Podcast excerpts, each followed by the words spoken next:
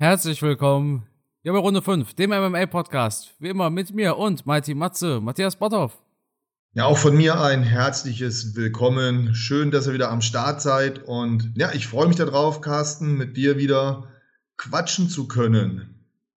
Ich freue mich auch, Matthias. UFC 275 ist vorbei. Wir beide haben es im Vorfeld gesagt. Leute, bleibt wach für dieses Event. Ihr werdet es bereuen sonst. UFC 275 wurde im Vorfeld unterschätzt. Es hieß, ja, langweilige Fights und der Sherrod, der ist doch uralt und wer will das schon sehen? Aber ich glaube, Matthias, die Leute, die nicht wach geblieben sind, weil sie dachten, es wird ein schlechtes Event, die haben es bereut am Ende, oder? Also ich glaube, wir können sagen, dass, dass alle Kämpfe auf der Maincard sehr interessant waren und natürlich der, der Hauptkampf zwischen Yiri und äh, Clover, das hat äh, ja, hat einfach nur begeistert. Das war eine echte Käfigschlacht, wie man sie ja nicht besser hätte verfilmen können. Also ein spektakulärer Fight. Es hat einen Riesenspaß gemacht, die Veranstaltung. Fangen wir erst einmal ganz normal bei der Maincard an. Willst du auch über die Fights auf der Maincard sprechen? Also wir hatten Ramazan Emeev, der wurde ausgenockt gegen Jake Matthews. War das der Fight? Mhm. Lass mich mal eben nachschauen. Ich glaube, das war der erste Fight auf der Maincard. Ja. Ne? Genau. Ja. Das war eine super stabile Performance. Zweiter Fight ja. auf dem. Ach so, nein, nein. Jake Matthews hat gegen Andre Fialho gekämpft. Und gegen Ramazan Emeev gekämpft hat Jack Della Maddalena. Das ist, glaube ich, so ein Australier gewesen, ne? Ja. Oder ist noch ein Australier natürlich. Ja. Ja, war auch spektakulär. Waren, waren zwei gute Fights. Hat Spaß gemacht, hat einen schon richtig in Stimmung gebracht. Und dann kamen ja schon die Frauenkämpfe. Ja, Whaley Zhang gegen Joanna Jędrzejczyk. Der Fight hat mich wirklich super begeistert, weil er genau das abgeliefert hat, was er versprochen hat. Das war diesmal auch kein langweiliger Fight, wie wir beide befürchtet hatten, sondern es ging wieder so richtig ab. Ja, die haben so weitergemacht, wie sie bei ihrem letzten Fight aufgehört haben. Also man hätte sagen können, das ging nahtlos in die sechste Runde über. Ja, genau. Ja, genau, sie haben bei der sechsten Runde weitergemacht. Und Whaley Zhang sah auch super stark aus. Guayna hat so ein bisschen besser diesen Fight gefunden, je länger er ging, aber Whaley Zhang von Minute 1 an eigentlich sau stark, oder?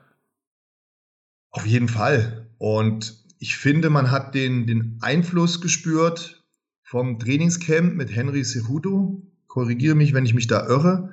Aber ich meine, sie hätte eine Zeit lang jetzt mit, mit Henry zusammen trainiert. Und es hat sich irgendwo schon bemerkbar gemacht. Also sie hat, ähm, wie auch schon in der Vergangenheit bei ihrem letzten Fight, dann versucht auch in den Innenfight zu gehen, Ringen einzusetzen, starkes Ground and Pound einzusetzen. Und sie hat mir gut hier gefallen. Sie hat die Taktik ein klein bisschen umgestellt. Joanna aber auch super austrainiert. Ich fand sie sehr explosiv, sehr schnell, starke Hände. Ähm, ich habe mich geärgert, dass der Kampf so schnell zu Ende war, weil das wäre ein richtiges Feuerwerk noch geworden. Auf jeden Fall, wobei selbst die Zeit, die wir gesehen haben, war ja schon ein Feuerwerk. Und da hast du recht mit dem, was du gesagt hast, zwecks Henry Cejudo. Wayley Zhang sagte im Vorfeld sogar noch, hey, pass mal auf, ich habe mit Henry Cejudo trainiert. Natürlich werde ich ringen, natürlich werde ich das, was ich gelernt habe, auch einsetzen. Alles andere wäre ja dumm. Und sie hat es tatsächlich auch durchgezogen. Ja, man muss aber auch sagen, dieser Knockout war wirklich, wirklich brutal. Also von der Spektakularität her, der Wahnsinn eigentlich, oder? Ein Spinning Backfist Knockout. Ja, was will man sagen? Das ist halt so ein Ding. Da freust du dich für den, der halt die Technik gemacht hat. Und du ärgerst dich natürlich für Joanna, die wird sich auch ärgern, dass sie in so ein Ding reinmarschiert ist, dass ihr das passiert ist. Das ist auf der einen Seite unglücklich, auf der anderen Seite zeigt es natürlich auch diese hohe Professionalität, wie gut eine Wiley Sang ist, was die an Techniken drauf hat, wie viel Power die hat. Und wenn natürlich so ein Ding aus der Drehung voll einschlägt und du das vielleicht hast auch nicht kommen sehen, ja, dann streckt sich halt so nieder, wie das bei Joanna auch gewesen ist. Da kann man ihr keinen Vorwurf machen. Das passiert halt. Ne? Kämpfe werden eigentlich gewonnen durch Fehler. Durch Fehler der Gegner. Und hier hat halt einfach in dem Moment die Deckung nicht gestanden. Sie hat den, den Schlag aus der Drehung wahrscheinlich nicht kommen sehen, ist da genau reingelaufen. Ja, sowas passiert. Ne? In, die wird sich wahrscheinlich auch denken, in ähm, neun von zehn Fällen hätte ich das gesehen, hätte den Schlag geblockt. Aber in dieser Situation habe ich es halt nicht gesehen. Tja, und dann geht man halt zu Boden, ganz klar, da kann man nichts machen. Joanna hat jetzt ihre Karriere beendet. Wally Zhang auf der anderen Seite trifft auf Carla Esparza. Also auf den Fight bin ich mal wirklich gespannt. Weil ich glaube, da wird Carla Esparza überrollt von einem LKW in ja. diesem Fight. Ja, würde ich jetzt spontan auch so sagen. Also ich glaube wirklich, das sind zwei unterschiedliche Level. Ich meine, klar, natürlich kann man wieder diese tolle MMA-Mathematik anwenden. Carla Esparza hat gegen Rose gewonnen und Rose hat zweimal gegen Whaley Zhang gewonnen. Aber diesen Carla Esparza gegen Rose Fight, den haben wir alle schon aus unseren Köpfen gestrichen. über, den, über den spricht man hier nicht bei Runde 5. man auch nicht. ja, genau. Nein, also ich glaube tatsächlich, dass Whaley Zhang die Championess wird und Carla Esparza besiegen wird. Oder Matthias, wie siehst du das? Ja, ja, definitiv meine Voraussage. Und ich bin ja auch ein Riesenfan von, von Wiley, deswegen ähm, ich sehe sie da auf jeden Fall als Siegerin hervorgehen. Aber warten wir es ab, noch ist es nicht so weit. Ich rechne mal Ende des Jahres damit, oder? Ja, auf jeden Fall. Also kommt drauf an, aber so viel Schaden hat Whaley Zhang da jetzt nicht genommen. Und ja. Carla Esparza, die hat zwar fünf Runden gekämpft, aber so viel Schaden wird die auch nicht genommen haben. Na, die muss unbedingt jetzt wieder kämpfen, um diese kleine Schmach wieder wegzumachen. Da wird Dana schon drauf drängen, denke ich mir. Die muss sich auch als Championess beweisen. Ja, definitiv. Dass sie es verdient aber hat. Wo wir, ja, aber wo wir gerade von einstecken und sie hat nicht so viel genommen reden, da fällt mir natürlich sofort unser nächster Frauenkampf ein, weil da hatten wir eine Kämpferin, die sich einstecken musste. Ja, Matthias, hast du einen äh, Kurs gemacht, einen Übungskurs für Überleitung? Ich habe mir da ein Beispiel genommen an dir. Du hast es ja die letzten Male so genial ja. praktiziert. Da habe ich mir gedacht, beim nächsten Mal muss ich das machen. Ja, Co-Main Event. Valentina Shevchenko gegen Tyler Santos. Ich persönlich habe gedacht, dass Tyler Santos gewinnen wird. Und mal wieder war es eine kurze Zeit in diesem Fight so. Ich dachte mir, jawohl, endlich, ich hab's euch allen doch gesagt.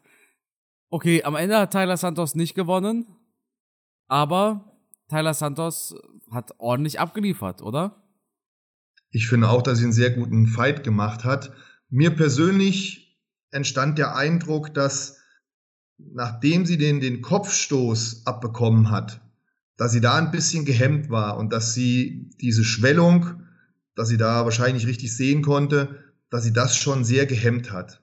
Die hat auf mich dann den Eindruck gemacht, als, als wäre sie da nicht mehr die gleiche. In der vierten Runde war das, glaube ich, oder? Nee, es war, glaube ich, eher, meine ich. ich. ich. glaube, es ist eher gewesen. Und ab da habe ich dann das Gefühl gehabt, dass äh, Santos schon ein bisschen gehemmt war, dass sie Probleme hatte. Ja, schade auch. Ein Judge gab Valentina Shevchenko 49 zu 46. Das war auch ein deutscher Judge. Clemens Werner war das. Ähm, da, also vier, ich weiß nicht, vier Runden hätte ich jetzt nicht bei Valentina gesehen, ehrlich gesagt. Hätte keine, ich auch nicht gesehen. Drei keine, Runden, ja, logisch. Ja. Aber zwei Runden hatte ich auf alle Fälle bei Santos. Ja. Das soll jetzt keine Kritik sein. Ich verstehe mich gut mit Clemens. Wir kennen uns schon seit ähm, vier, fünf Jahren ungefähr. Aber äh, bei allen Decisions sprechen wir trotzdem darüber, wenn wir der Meinung natürlich. sind. Natürlich. Und wir müssen natürlich auch hier wieder berücksichtigen, er hat natürlich einen ganz anderen Blickwinkel gehabt als wir. Und dann kommt natürlich noch hinzu, nur weil wir das jetzt sagen, heißt es dann lange, dass wir recht haben. Ja, klar.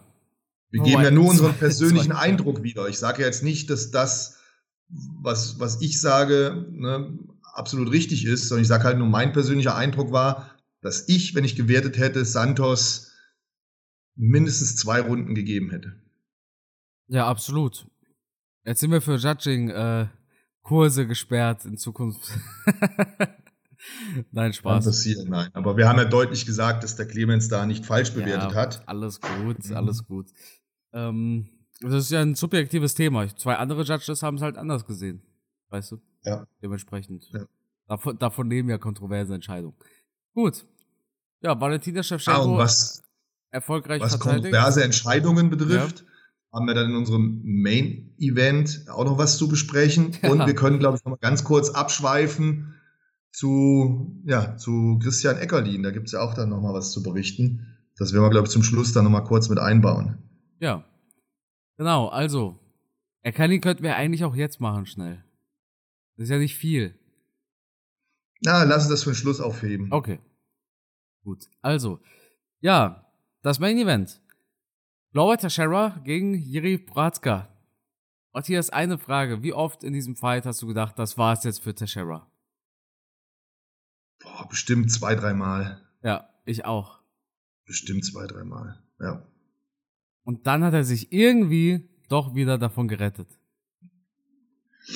War ein mega, ja. War ein mega spektakulärer Fight. Ich, ich überlege jetzt nur, warum war der Kampf so spektakulär? Weil beide so gut waren oder weil beide so viele Fehler gemacht haben? Anthony Smith hatte gesagt, es war vom Zuschauen her, aus diesem Aspekt gesehen, ein super geiler Fight. Aber technisch ja. gesehen, für die Coaches war es der absolute Horror. Würde ja auch das bestätigen, was Jiri gesagt hat. Der war ja auch extrem unzufrieden mit seiner Leistung. Ja. Er hat gesagt, es ist eine seiner schlimmsten Performances gewesen, glaube ich. Ja.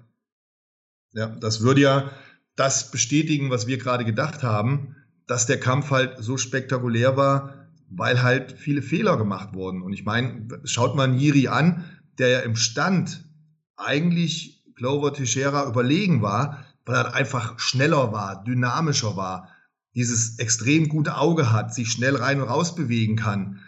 Der hätte den eigentlich im Stand dominieren können. Und trotzdem hat er immer wieder fahrlässig die Deckung runtergenommen, ist dann in die Haken reingelaufen, hat sich kontern lassen womit man eigentlich gar nicht so gerechnet hat. Klar, die Schere hat schon einen guten Bums, der kann zuhauen, aber er ist halt schon etwas behäbiger, etwas langsamer, ähm, so ein bisschen Blachowitsch-Style, so ein bisschen kantig, geradlinig, vielleicht nicht so explosiv. Und da hätte, das, das hätte Jiri eigentlich nicht passieren dürfen, dass er so hart getroffen wird im Stand. Ja, das habe ich mir auch gedacht. Wie du sagst, super fahrlässig es war cool sein, wenn er die Deckung unten hält. Aber wenn er deshalb in der fünften Runde fast K.O. geht, nur weil er meint, er braucht keine Deckung, dann ist das halt dumm. Ganz einfach. Er wurde ja fast ausgenockt in der letzten Runde. Und warum? Ja, weil seine Hände unten waren. Im Umkehrschluss hätte ich auch nie damit gerechnet, dass ein Yiri mit Submission gewinnt. Ich glaube, damit hat gar keiner gerechnet, Matthias, wenn wir ehrlich sind. Das, dann so kurz vor Schluss und dass, dass äh, Glover so ein, so ein perfekter BJJ-Kämpfer, dass der da reingerät, hätte ich jetzt nie mit gerechnet. Natürlich war der jetzt zum Ende des Kampfs auch müde, der war angeschlagen, der war ausgepowert. Dann kann sowas natürlich passieren. Aber ich persönlich hätte halt nie damit gerechnet. Never. Ja, zumal das, wie du sagst, nur noch 30 Sekunden waren und der Shara lag vorne. Was wird er sich ärgern? Dadurch, dass er ja diesen Knockdown gelandet hat in der letzten Runde, der hätte die Runde mitgenommen. Zu 80 Prozent. Sagen wir 70 Prozent. Man weiß ja nie. Aber mit diesem Knockdown und dieser tollen Performance, der hätte diese Runde mitgenommen. Der war 28 Sekunden davon entfernt, seinen Gürtel erfolgreich zu verteidigen. Und über eine Sache, die hast du gerade angesprochen, und zwar äh, das Thema äh, kontroverse Entscheidungen, irgendwie sowas in der Art. Genau. Wie, wie hast ja. du, ich, ich denke, wir reden über dieses Abklopfen, ne? Ja. Was war dein erster Gedanke, als du dieses Klopfen gesehen hast? Ich habe ge sofort gedacht, oh, warum schlägt denn der ab? Ja, ich habe auch gedacht, warum klopft der denn jetzt ab? Und das sah auch danach aus. Das waren einfach ein paar Klopfer. Dann hat er aufgehört und das sah original so aus, als ob ich, er abgeklopft hätte. Ich saß vom Fernseher und habe dann laut mit mir selbst gesprochen, habe gesagt, oh, warum klopft der ab? Oh, shit, der ist bestimmt verletzt. So habe ich da gesessen. Ja. Ich dachte, er wäre verletzt, dass er, was weiß ich, Jochbeinbruch oder Nasenbeinbruch oder eine Rippe oder weiß der Teufel was. Ich dachte, er wäre verletzt und hat deswegen so hektisch abgeschlagen. Das war das Erste, was ich gedacht habe. Ja, am Ende wollte er aber Teixeira nur gratulieren, weil er scheinbar gute Arbeit geleistet hat. Ja, so, hey Kumpel, das machst du aber spitze hier, ey, mach mal weiter so. Na, super. Ja, genau. Genau. Wahnsinn. Glaubst du, es hätte Ärger gegeben oder einen Shitstorm, wenn der Referee beendet hätte? Ja, aber was hätte er denn machen sollen, der Referee? Ja, ich meine, er, er hat ja abgeklopft quasi. Es ja, es hätte ja wirklich sein können, dass der verletzt ist. Ja. Hat er Glück gehabt, dass er so einen Top-Kampfrichter hat, der die Situation anscheinend besser erkannt hat als wir und nochmal nachgefragt hat. Ja, auf jeden Fall. Trotzdem, dominante Performance. Hast du gesehen, wie Prohatzka empfangen worden ist? Ah, toll, oder? In Tschechien, ja, das ist der ist Wahnsinn. das schön. Ist das schön. Wahnsinn, ja. In Fand Br ich ganz toll. Brno. Gönn ich ihm von Herzen. Kannte die Stadt gar nicht. Brünn. Habe ich noch nie gehört. Ja, jetzt wird's an der Zeit, dass er die UFC wieder nach Prag holt. Ne, wir haben ja einiges nachzuholen. Wir sind zwar nächsten Monat in London, aber Prag, da, also, wenn es da ein UFC-Event gibt mit einem Titelfight, dann äh, hole ich mir auch so eine VIP-Experience für übertrieben viel Geld. Aber sowas muss man einmal erleben. Ein UFC-Titelfight live erleben, das wäre mal was. Ohne Scheiß. Da würde ich definitiv mitkommen. Vor allem von hier aus, wo ich wohne, bin ich in viereinhalb, fünf Stunden in Prag mit dem Auto. Ja, das ist ja angenehm. Ja. Das ist entspannt. Also fünf Stunden müsste ich schaffen, ja. Sind das viereinhalb Stunden mit einem Auto oder mit deinem Auto? Mit meinem Auto. ich müsste mal googeln hier, Strecke Gudensberg-Prag, aber ähm, so weit sind wir ja noch nicht. Aber das ist, glaube ich, relativ schnell gefahren. Ich bin schon gefahren tatsächlich. Ich war schon mehrfach in Prag. Ähm, da bin ich mit dem Auto gefahren. Und es sind von hier aus, Achtung, 500 Kilometer. Ach, das ist ja fast so viel wie äh, ich, wenn ich in meine Heimat fahre. Ja. Meine Heimatstadt, die in Baden-Württemberg liegt, nicht in Tschechien. Das ja, kann man hoffen, auch mit dem Auto fahren. Hoffen wir mal, weil ganz ehrlich, guck mal, wie viele Leute da waren. Und die UFC, ich meine, diese Leute würden wahrscheinlich allein schon in die Arena kommen wollen. Aber dann hast du noch ganz Europa ganz Westeuropa und Osteuropa, die Leute wollen dann doch kommen aus Polen, vor allem aus Polen, aus Frankreich, aus Deutschland. Da kommen die Leute angefahren für sowas. Das ist eigentlich so eine. Blachowitsch kämpft, der bringt ja auch noch mal 10.000 Leute mit. Ja, eben. Äh, also, wenn wir Blachowitz gegen Prohatzka machen würden, das könnte man echt in so einem Fußballstadion machen. Ja, ich bin auch der festen Überzeugung, das würde man voll bekommen. Ja, auf jeden Fall. Ne? Und, boah, das, wäre natürlich eine, eine krachende Hausnummer. KSW hat doch schon 30, 40.000 in der Arena gepackt. Das ist KSW. Ja, dann, schafft es, dann schafft das die UFC auf jeden Fall. Ja, ja. Die sind ja auch nicht dumm. Die holen sich dann noch ein, zwei einheimische Kämpfer aus Polen und aus Tschechien, um die ganze Karte noch ein bisschen zu bestücken. Und dann brennt da die Luft. Ja, ja, auf jeden Fall. Ich meine, damals in Prag, da, da gab es auch eine tschechische Kämpferin, und die hat sogar verloren, aber die kennt keiner. Ich hab, also, wirst du auch nicht kennen, wenn ich den Namen jetzt raussuche. Ja. Aber da, die Hütte hat wirklich gebrannt. Was da für eine Stimmung war.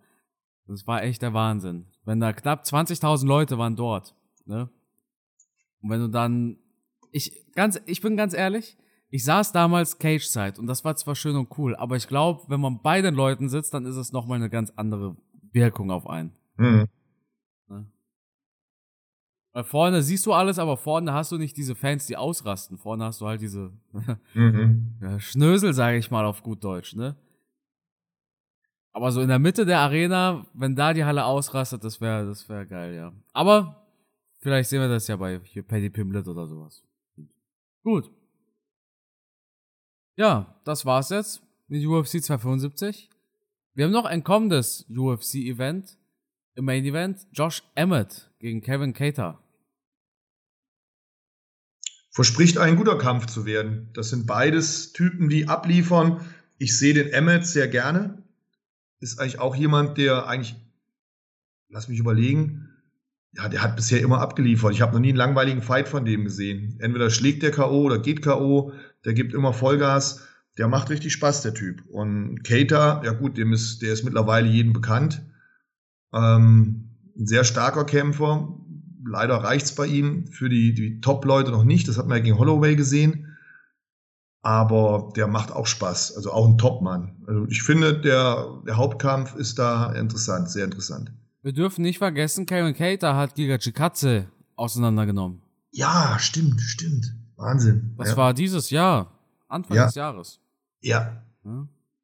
Der hat da ordentlich abgeliefert in dem das Fall. war ja nach seinem Holloway-Fight. Ja, genau. genau. Da ist er echt stark zurückgekommen. So nach dem Motto, ich habe zwar verloren, aber ich habe viel aus dem Kampf gegen Holloway gelernt. Ja. Und Shikatze musste halt erstmal schlagen in der Art und Weise, wie er das gemacht hat. Dann haben wir Co-Main Event, Donald Cerrone gegen Joe Lawson.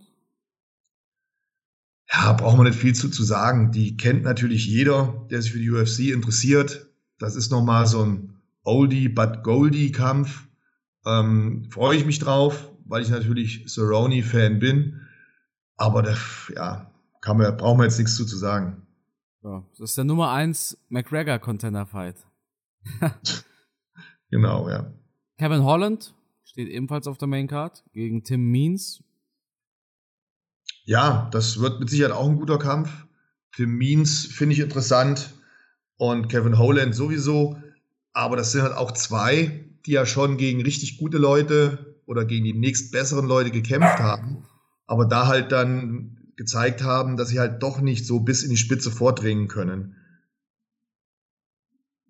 Ja, das stimmt wohl. Ne? Er Hat gegen Derek Brunson verloren und Marvin Vittori. Also wichtige Fights hat Kevin Holland verloren. Ja, das wären ja so, so Game Changer für ihn gewesen. Wenn er die gewonnen hätte, wäre dann der Titelfight gekommen. Die hat er verloren und jetzt muss er sich halt weiterhin so im Mittelfeld aufhalten. Ähm, für die ganz oben hat's halt nicht gereicht. Dafür hat er in seinem Kampf zu viele Schwächen. Und dann haben wir in den Prelims Adrian Janes. Von dem halte ich persönlich sehr viel. Ich glaube, aus dem sehen wir mal einen Champion werden. Der kämpft gegen Tony Kelly. Tony Kelly, meine ich, war der Typ, der mal so für so einen kleinen Shitstorm gesorgt hat, weil der gesagt hat, das sind äh, schmutzige, das sind dreckige Brasilianer, Mhm. irgendwie sowas. Ja, da gab's mal was, richtig. Mhm. Gut. Ja, dann war es das mit der UFC. Christian Eckerlin-Thema hattest du angeschnitten. Und zwar war es ja so, dass der Gegner Einspruch eingereicht hat gegen dieses Ergebnis. Die GEMAF war die überwachende Organisation dieses Events. Deshalb lief der Einspruch auch über die GEMAF. Und am Ende des Tages hat die GEMAF entschieden, alles klar, der Referee hat das Ganze aus einem schlechten Blickwinkel nur sehen können. Der stand einfach nicht so gut und deshalb wird es jetzt ein No-Contest. Upp. Also Sieg quasi aberkannt worden, auf gut Deutsch. Ja, warum man dann No Contest genommen hat, schwierig zu sagen. Ähm, weil normalerweise hätte man ja dann, wenn die, die haben ja gesagt, dass klar zu erkennen ist, dass es ein Kniestoß zur Leber war. Ja, Und dann gibt es ja eigentlich keinen Grund, wenn es klar zu erkennen ist, da einen No Contest rauszumachen. Jedenfalls nicht, wenn man sich das Regelwerk von denen anschaut. Da ja, hätte man eigentlich dem Brasilianer den Sieg geben müssen. ja, das ist, das ist, glaube ich, tatsächlich ein bisschen schwierig. Er war ja nicht ausgenockt. Oder sowas. Er ist zu Boden gesagt. Der Kampf, er war ja noch da. Der Kampf lief ja noch. Und dann hat der Referee ihm die Pause gegeben. Man weiß ja gar nicht, hätte er sich vielleicht davon erholt. Da geht's wirklich nur um die Theorie. Egal, ob jetzt jemand sagt, aber er hätte doch eh nicht und was auch immer. Ne, das heißt, der Kampf lief noch, er hat sich am Boden noch verteidigt, als der Referee dazwischen ging und diese Pause gegeben hat. Jetzt zu sagen, er hätte, er wäre da gar nicht mehr rausgekommen, wäre unfair in meinen Augen. Ne, also, ich denke, No Contest ist die einzig sinnvolle und wahrscheinlich auch die diplomatischste Lösung. Also ich finde, da, also wie gesagt, das Regelwerk in dem Sinne gibt es nur schwer her, aber ich finde auch, es ist die, die richtige Lösung zu sagen, nach so viel Kontroverse und halt kleineren Fehlern, die da passiert sind, auch von dem, vom, vom Kampfrichter, ist das die, die verträglichste Lösung, die man da machen kann, indem man sagt, man macht einen No-Contest raus. Genau. No-Contest und Rückkampf in Frankfurt in vier Monaten. Das sowieso. Ja. Ist natürlich jetzt blöd für einen Christian Eckerlin. Alle hacken natürlich jetzt auf ihn rum, weil natürlich jeder sagt, da hat man jetzt neutrale Kampfrichter genommen, Judges genommen, die sich das angeschaut haben und es ist halt eindeutig zu erkennen. Ähm, und, und ja, auch, auch für mich macht es klar den Eindruck, das war ein sauberer Kniestoß zur Leber und das hat ihn dann zu Boden gebracht. Aber ich will auch mal eine Lanze brechen für Eckerlin und kann aus eigener Erfahrung erzählen. Ich weiß nicht, ob ich die Story schon mal erzählt habe. Ähm, ich habe einen Kampf gehabt und habe mir dann einen sehr harten Kick eingefangen. Und die Runde war zum Glück zu Ende. Ich konnte so in die Ecke torkeln und, und sag zu meinem Trainer, ah, ähm, mein Auge ist komplett zugeschwollen, ich sehe nichts mehr. Der hat mir voll aufs Auge, ah, ich kann nichts mehr sehen. Und dann sagt mein Trainer zu mir, Matze, mit deinen Augen ist alles in Ordnung, deine Nase ist gebrochen, da guckst du drauf. Ja. Das, das heißt, ich habe ich hab das gar nicht wahrgenommen, dass jetzt die Nase kaputt war, sondern ich war der festen Überzeugung, ich hätte den, den Schlag aufs Auge bekommen und mein Auge wäre zugeschwollen. Mhm. Also ich habe das in dem Moment einfach anders wahrgenommen, warum auch immer, aber alle Außenstehenden haben deutlich gesehen, der hat mir auf die Nase gekickt und die Nase war gebrochen. Und ich war da irgendwie in meinem Film und war 100% der Meinung, ich habe das aufs Auge gekriegt, mein Auge wäre zugeschwollen. Also es kann manchmal Situationen geben im Kampf, wo die eigene Wahrnehmung, das war jetzt natürlich nicht ein Tieftritt, ist schwer vergleichbar, aber ich wollte halt einfach nur mal so ein Beispiel in den Raum schmeißen. Es kann halt durchaus vorkommen, dass du das selber einfach anders wahrnimmst. Ohne dass man es bös meint. Oder lügen will. Ja. Und es kann halt bei Eckerlin durchaus auch so sein, dass dem alles da unten rum wehtut verständlicherweise bei so einem harten Treffer und der dann sagt, ey, der hat mir doch gerade in die Eier getreten, oder? Ich bin doch nicht blöd. Ja, was soll man groß dazu sagen? Ich werde jetzt nicht anzweifeln, ich, ich werde jetzt nicht dahergehen und sagen, nö, stimmt nicht, weil im Endeffekt, er stand im Käfig, nicht ich. Ich kann nicht von der Couch aus entscheiden, was ihm da gerade wehtut. Ne? das geht nicht. Das ja, aber ich, ich denke mal, ähm, auch für ihn ist es jetzt am besten, wenn der Kampf nochmal gemacht wird. Weil egal, ob ich ihm jetzt glaube oder nicht glaube, es wird immer so eine dunkle Gewitterwolke über ihm schweben, wo die Leute dann mit dem Finger auf ihn zeigen und sagen, ja, ja, hier der Eckerlin, der Eckerlin. Und das, glaub, das glaub, ärgert einen ja selbst. Ich glaube aber, es juckt ihn gar nicht. Ja gut, das kann auch sein, weißt dass er da drüber steht, aber... Also der, der, der, ich glaube, der hat äh, jetzt, ich, ich, also, ich würde ihn so einschätzen, dass es ihm relativ egal ist, was die Leute auf YouTube oder Instagram schreiben. Der braucht ja. das ja nicht. Der ist finanziell auch nicht darauf angewiesen, weißt du? Ja, Weil das die Leute, die Leute im Umfeld sind immer Ja-Sager. Egal bei wem. Ja, das aber... Solange dein Umfeld dann zum Beispiel sagt, du bist der Geilste, dann, dann ist ja egal, was Leute im Internet schreiben. Ja, aber ähm, ich kenne ihn jetzt nicht. Ich kenne ihn jetzt nicht. Ich, ich versuche nur von, von mir selbst auf andere zu schließen.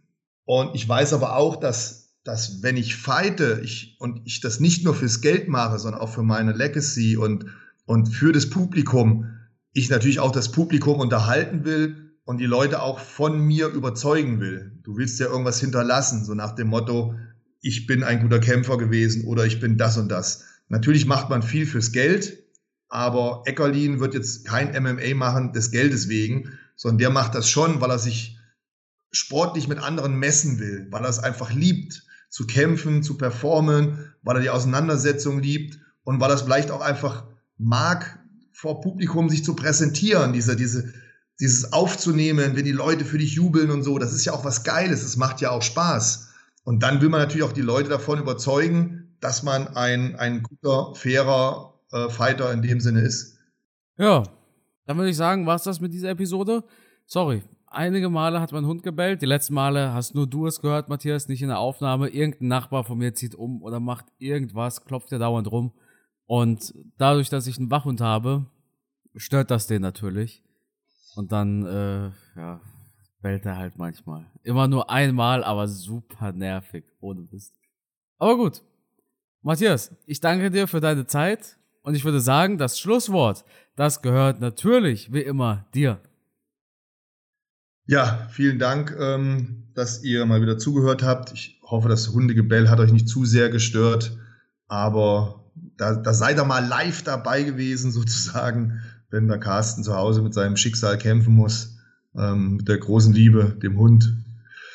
Ähm, das, das gehört, glaube ich, dazu. Aber wir sind ja alles nur Menschen. Die, die, die Zuhörer haben da, glaube ich, Verständnis für. Das ist gar nicht so dramatisch. Ja, ja ich bin gespannt, wie die nächsten UFC-Events verlaufen werden. Ich freue mich drauf. Es gibt einiges zu berichten. Und ich freue mich natürlich auch, dass wir ein Mega-Event erleben werden, dank Christian Eckerlin. Also da hat ähm, MMA Deutschland auf alle Fälle wieder eine volle Halle und viel zu erzählen und einen spannenden Kampf. Also eigentlich kann es besser nicht laufen für die Fans. Die kommen da am ehesten auf ihre Kosten. Ja, und ich freue mich dann drauf, wenn wir euch wieder verköstigen dürfen mit unserer nächsten Podcast-Folge. Also seid gespannt, schaltet nächste Woche wieder ein, bleibt uns treu. Bis dahin, ciao.